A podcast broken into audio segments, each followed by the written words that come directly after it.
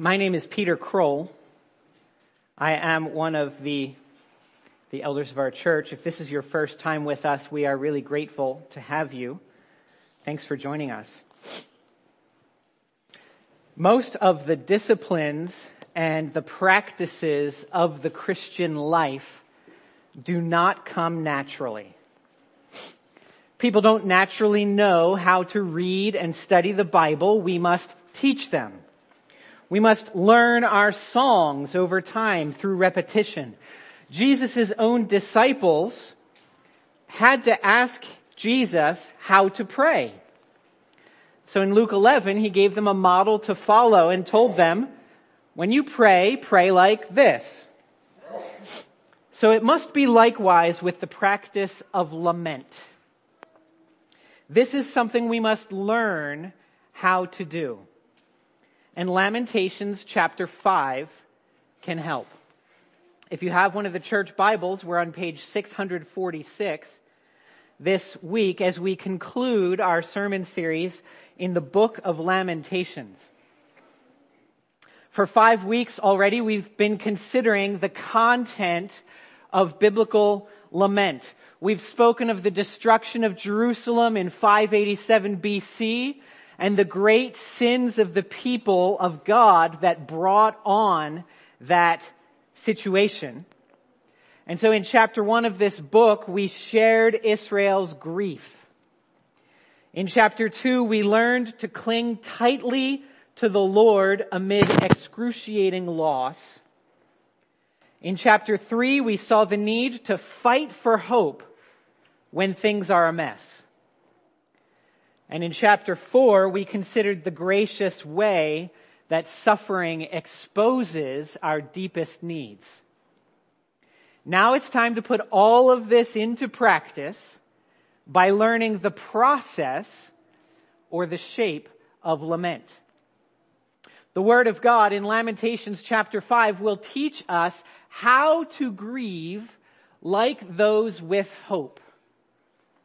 Because this chapter captures the prayer of the people who are suffering at God's hand.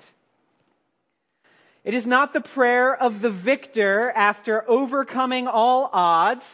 It is the prayer of a community that has been wrecked and reduced to a shell of what it once was.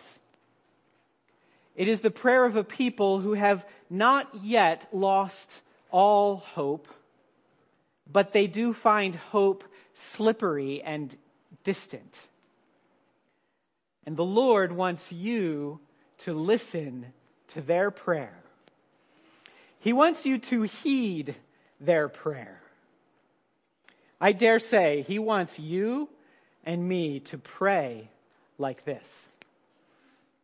When you or your spouse suffers a chronic, debilitating disease, or your beloved pet dies, or your funding falls through, or your love life isn't where you thought it would be by now, or your child turns aside from the faith you taught them, or your dreams are dashed for the future, or your security in the present is shattered. Whether your suffering lasts a day or a decade, whether you still feel close to God or far from Him.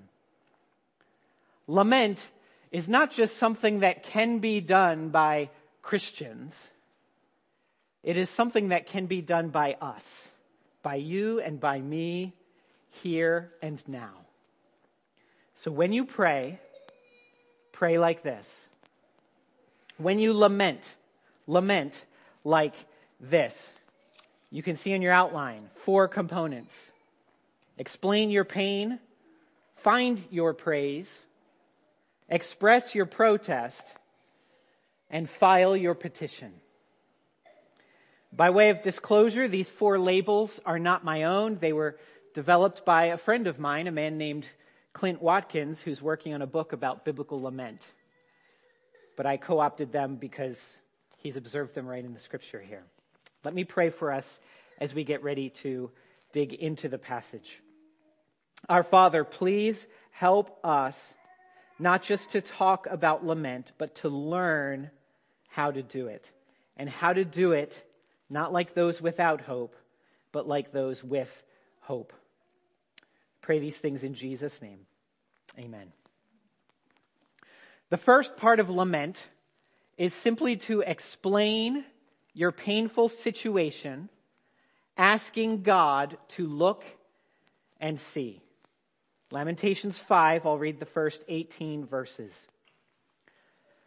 Remember, O Lord, what has befallen us. Look and see our disgrace.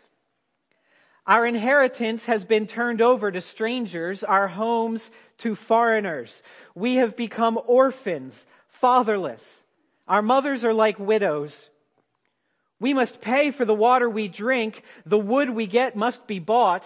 Our pursuers are at our necks. We are weary. We are given no rest. We have given the hand to Egypt and to Assyria to get bread enough.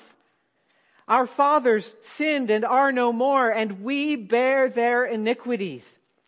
Slaves rule over us. There is none to deliver us from their hand. We get our bread at the peril of our lives because of the sword in the wilderness. Our skin is hot as an oven with the burning heat of famine. Women are raped in Zion, young women in the towns of Judah. Princes are hung up by their hands. No respect is shown to the elders. Young men are compelled to grind at the mill and boys stagger under loads of wood. The old men have left the city gate. The young men their music.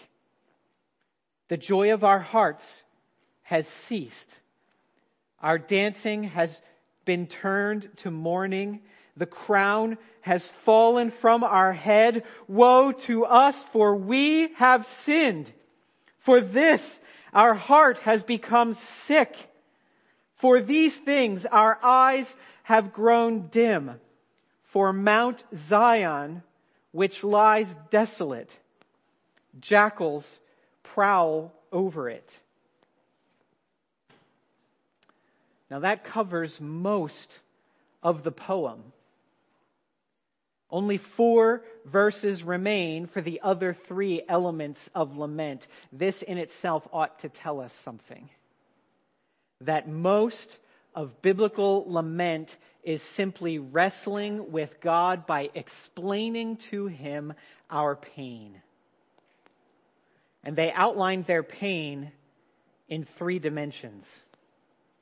First is the vertical pain of verse 1. It begins right there vertically when the people ask God to remember. This word remember is a loaded word for them. It does not mean that God is in danger of losing his memory of them. It is a word closely connected with the covenant, which is the binding contractual agreement God himself made with these people to be their God and they would be his people.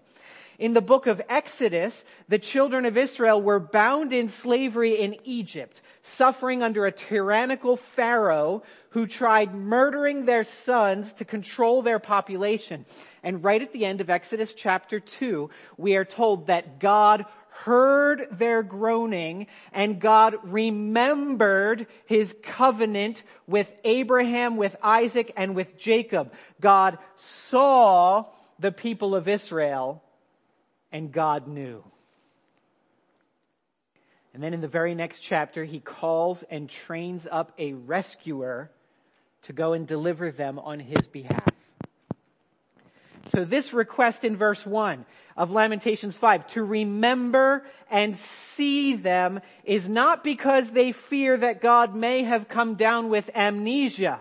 No, they know very well that He is the maker of heaven and earth who sees and knows all things. What they are asking Him to do is to remember His covenant with them, to remember what has befallen them, which is evidence of the fact that they have violated His covenant, but the covenant itself remains. They want him to not forsake their special relationship. They want him to do for them once again what he did all those centuries ago when he brought them out of their affliction in Egypt to become his people. Here is their pain in a nutshell. Is the covenant at an end? Are we done for? Is God going to be our God and we his people or not? This is their vertical pain. Oh God, Lord, remember what has befallen us. Look and see our disgrace. Now, after this request, they present their, a litany of their afflictions. And so their pain now moves to the second dimension in verse 2, the horizontal pain. They shine a spotlight on what their lives have become. This is what they are experiencing. They want God to take notice and deliver. Verse 2, they, their inheritance, which was the land promised to them by God, it has been turned over to strangers and foreigners. In verse 3, all their men have been killed in battle, so the women are now widows and the children are now orphans. In verse Four, basic necessities like water and wood are no longer accessible, but now come at a price. In verse 5, they don't even get a break from having to flee from attackers. And as you heard and saw while I read, it goes on and on and on and on. And their horizontal pain goes all the way up to verse 14 where they're simply explaining their horizontal circumstances. Lord, please take notice of what has become of our lives. That's their horizontal pain. And then third, in verse 15 through 17, they transition. They go internal. And they start to describe their mental health. Their heart joy of verse 15 has become heart sickness in verse 17. All because of what's in the middle, verse 16, they have sinned and fallen short of the glory of God. And this has caused tremendous internal pain as their hearts are, have become sick. And so they wrap up in verse 18 with more vertical pain. They go back where they started. At the end of their litany, they climax it with this greatest pain because they know their problems are not merely horizontal with other humans, and their problems are not merely internal within their own hearts and minds. Their greatest problem is vertical. It's the problem they have with God Himself. In verse 18, they say that Mount Zion now lies desolate and is home only to jackals. Mount Zion was one of the mountains on which the city of Jerusalem had been built. And it was so prominent that Mount Zion became shorthand in the Psalms and the poems of these people. It became shorthand as a representation of the entire nation, and all of the people in it, and God's purposes to bless all the nations of the world through them. That's what Mount Zion represents. But now where they stand, the promises of God appear to have been broken and the temple of God has been obliterated. And we, we need to grasp why this was so tragic for them. You see in verse 16, they are ready to confess their sin and make it right with God. But in verse 18, God has taken away from them any venue they might have for making it right. They have no temple in which they can meet with God anymore. They have no priest who lives to intercede for them. They have no sacrifices that they can offer as a substitute. What are they to do when God has removed every possible means of making their way to Him? Their pain is such that all they have left is God himself.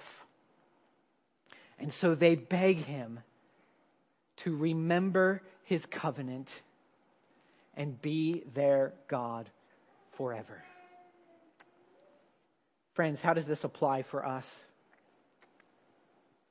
The first part of lament, and often the majority of lament, is to just be honest with God about our pain and to ask God to take notice of it. Walking through it in as much detail as necessary is often the very thing we need in order to remember that we have nothing left to us but God Himself. You see, God wants to know your pain. He wants to hear of it. He doesn't want you to stuff it or to paint happy faces on top of it. He wants you to explain it to him so he can actually help you with it. Picture a father who wants his child to process a very difficult experience. The father doesn't just want to tell his child how to feel. The father wants the child to share openly about their thoughts and feelings so they can work it through together. So, friends, brothers, and sisters, explain your horizontal pain. What are your circumstances like? Explain your internal pain. What is going on in your heart as you experience this? And explain your vertical pain. How has all of this affected your experience of the presence and the love of God? God wants you to enumerate your litany of grievances so you can see him for who he really is. Which is where they go in the second point, which is they find their praise. We ought to find our praise. Verse 19. But you, O Lord, reign forever. Your throne endures to all generations. That's, that's the extent of their praise in this chapter. For those who are suffering deep affliction, praise is often hard to come by. That's why in some of the Psalms of lament in the book of Psalms, the sufferer can't even praise God yet, but only vows to praise Him eventually. So one purpose of lament is to give words to the worshiper who doesn't know how to worship. The sufferer who can't bring herself or himself to sing the songs of Zion. The man or woman of sorrows who can barely get out of bed and can hardly find anything praiseworthy just yet. You see, there is much wrestling with God that must take place in lament. And so here in, in Lamentations 5, that wrestling ends up squeaking out the most basic of praises for who God is. Here in verse 19, He is the one who reigns forever. His throne endures to all generations. This is one of the most foundational beliefs you can have about God. It's simply that God is the one who is in charge of all that has happened. You reign forever. You see, if he wasn't in charge of all that has happened, why would you bother bringing him your laments and prayers? If he had no responsibility here for what's happened to you, and he couldn't do anything to improve your situation, you wouldn't bother appealing to him in the first place. So the fact that you pray to him is itself a confession that he is in charge, that his throne endures forever. So if you can't think of anything else to praise him for just yet, at least you can declare him to be the one who reigns over all. He is in charge, and I am not. This is why, by way of application, we must be clear that biblical lament is not the same thing as rage against the machine. It is not. The purpose of lament is not to put yourself on the throne of heaven and then to place God under your judgment. that will not end well. No, the purpose of lament is to remind yourself of who is the only one who can do anything about your situation. Because then you're free to beg him and plead with him to do what he has said he will do. And this is where we have something that the Jews of the book of Lamentations didn't. They could look back on God's deliverance from Egypt, but they knew from those covenant curses in Deuteronomy that this could be the end of the road for them. They were left wondering whether the covenant was over and done with. Today, we don't look back on our deliverance from Egypt. We look back on the Lord Jesus Christ and his unbreakable promises to deliver every single person whom the Father has placed into his hands. If you don't follow Jesus as your Lord and Savior, you do not yet have access to that promise. You are somewhere outside of his hand. And then it's up to you to figure out where to go from there. And that might not end well. But that promise is available to you if you will only trust Jesus. When you come to the Lord Jesus, who is in charge, your lament cuts through all the typical red tape and it delivers your protest directly into his hands. Let, let me move on to the third part of lament here in verse 20. This is to express your protest. Verse 20 Why do you forget us forever? Why do you forsake us for so many days? Here's the heart of their protest. And the laments of the Bible, and there are many of them, at least one third of the book of Psalms are made up of laments. It's, they're all over the place. The laments of the Bible are filled with unanswered questions like this in verse 20. And we need to know that it is okay and it is not a lapse of faith to have unanswered questions for the Lord or about the Lord. The Lord does not quickly jump in to fill the gaps in their theology. He does not immediately clarify their destiny that they ought to thank Him for. Hey, here's where I'm taking you in the end. And He does not correct them or rebuke them for asking Him honest questions. In this case, the, the first question is, why do you forget us forever? Lord, it's as though we're still slaves in Egypt. Has it all been talk in the centuries between then and now? Are we in special relationship with you or not? And their second question is, why do you forsake us for so many days? Do you remember Joshua, the guy who took over from Moses as the leader? Lord, you assured him that you would never leave him nor forsake him. Is that not true of all your people? Why do you forsake us? How does this apply? Brothers and sisters, Leave room in your lament for heartfelt protest. If something doesn't seem right, ask God about it. If your situation doesn't make sense to you in light of what He has spoken, you're in good company. And there's nothing sinful about appealing to God about it.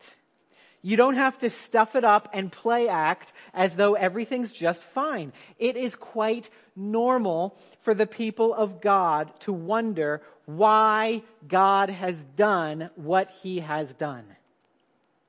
It is not a demonstration of faith to stoically suck it up and just presume it will all work out in the end. Because it might not. Now, it is a demonstration of faith when you refuse to let go of Jesus Christ during those times, those troubling times. When you can say, I have no idea what you are doing, Lord, but I know you are in control and you are good. So why do you forsake us? How long will it be until you act on your promises? And if this still feels irreverent to you or faithless, let me present it to you with a bit of a thought experiment. Imagine that your suffering continued unabated all the way to the day of your death. And in fact, you didn't die quietly, but evil men came and murdered you for your pathetic faith in Jesus Christ. And they say, look, see, he never delivered you. And then your body goes into the ground, yet your redeemed soul goes to be with God in the glory of his presence before his very throne room. And you no longer have any sin or selfishness dragging you down. You left it behind in your death. What would be your godly and faith filled request at the throne of God when you arrive in heaven? Do you think it might sound something like this? When he opened the fifth seal, I saw under the altar the souls of those who had been slain for the word of God and for the witness they had borne. They cried out with a loud voice, O sovereign Lord, holy and true, how long before you will judge and avenge our blood on those who dwell on the earth? You see, this protest is not an Old Testament thing. It, the, the sinless souls of suffering saints are still lamenting in protest to God in Revelation chapter 6. That's what I just read from. They are asking him when he is finally going to follow through on his promises. So it cannot be a sin to pray or protest to God like this with these kinds of questions. And in fact, if you fail to pray like this when you are under affliction, you are denying yourself one of your most powerful weapons in the battle for faithful perseverance. Because if you can't bring your honest questions to God, where else could you bring them? If you don't bring them to Him, they will eat away at you, and then you run even greater risk of losing heart and being deceived by unbelief. Please leave room in your prayers for heartfelt protest. And the most common biblical protests are simply the questions why? and how long? And so finally, the, the, the final aspect of biblical lament is to fi- file your petition. This is where we get around to asking God what we would love for Him to do. Verses 21 and 22. Restore us to yourself, O Lord, that we may be restored. Renew our days of old, unless you have utterly rejected us and you remain exceedingly angry with us. And so this book of poems ends, and this chapter ends with the, uh, this request to restore us to yourself in verse 21. You see, they are not ashamed to ask God to change their circumstances. There's no shame in asking Him to do that. They are not saying, fabulous. Now we get to know God better through our suffering. We've been waiting our entire lives for this. No, they ask God to renew their days as of old. God, please make things the way they used to be. And they keep the main thing the main thing. You see, it's about wanting things to be the way they used to be. It's not primarily about getting their houses back and their bread and their leaders and their futures. It's primarily about, verse 21, restoring us to yourself, O Lord. They know their greatest need is for more of Him. And if they can get that vertical pain rectified, the rest will fall into place. But the prayer, we have to grapple with the fact that this prayer ends with this dark turn in verse 22. It is so dark that even until today, when the Jewish people read the book of Lamentations publicly, which they do once, at least once a year on an annual day of fasting, they get to the end of this book and then they go back and repeat verse 21 again as the final end in order to end with a glimmer of hope. They don't end with verse 22. But that's how the book ends, and there is no doubt about that. What is verse 22 saying? At first glance, it might sound like they are saying, Restore us to yourself, O God, renew our days as of old, but we know you probably won't. Because maybe you've utterly rejected us and remain exceedingly angry with us. It might sound like they're saying that, but honestly, I don't think that fits with the flow of the chapter or with the entire book. I think that the unless here of verse 22, it's not the unless of insecurity or utter hopelessness. It's actually the unless of maybe, just maybe, the worst is past us. In other words, it's like this. Restore us to yourself, O Lord. Renew our days as of old, even though you've utterly rejected us and remain exceedingly angry with us. I think that's the flow of thought. But here's the point. Here's the point. I do not think the last verse of the book is subverting or undermining everything that's been said so far in this book by concluding with absolute and utter hopelessness. I think the book ends with this dark verse to highlight the simple fact that they are still in their suffering. They have not yet seen the light at the end of the tunnel. This is not the prayer of the victors. This is the prayer of the bloody and the wounded, those who are cowering on all fours, who continue being kicked while they're down. And so they can't end their prayer with the ray of hope, but with the reminder of ongoing present darkness. So, my final application for you is this you do not have to have your situation or your theology or your faith all figured out before you can lament like this. You do not have to clean yourself up first. Life is messy. Our hearts are messy. Our prayers will sometimes be messy. Go ahead and ask God to give you more of Himself, even if you can't yet see a way that that could even be possible.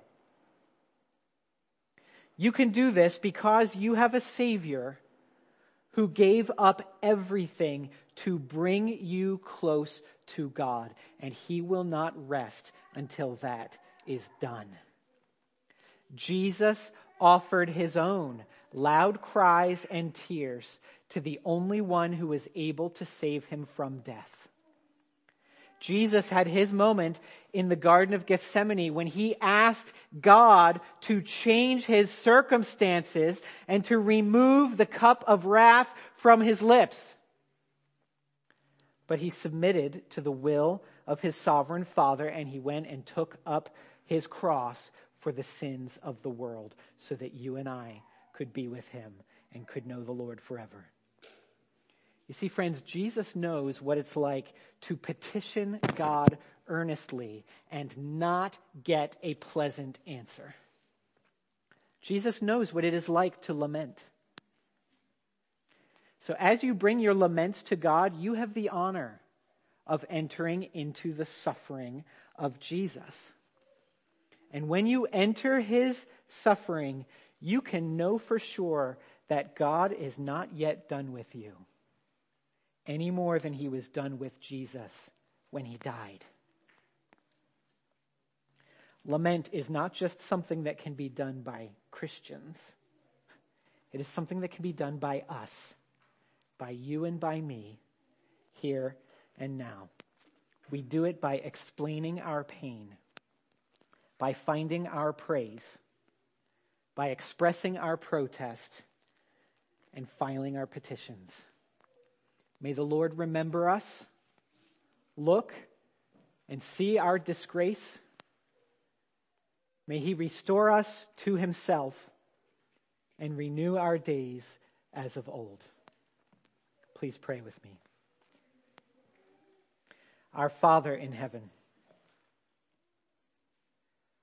Lord, life is a mess, and so many of our lives are a mess, and our culture is a mess. Oh Lord, please remember, look, and see. Lord, look and see your church that is divided politically, racially, ethically. Lord, help us amid all the, the social ills we face and the racial injustice and the suffering and the pandemic and Lord, our own sins. Please remember us, restore us to yourself. Help us to grieve like those with hope. We pray these things in the name of our only Savior, Jesus Christ. Amen.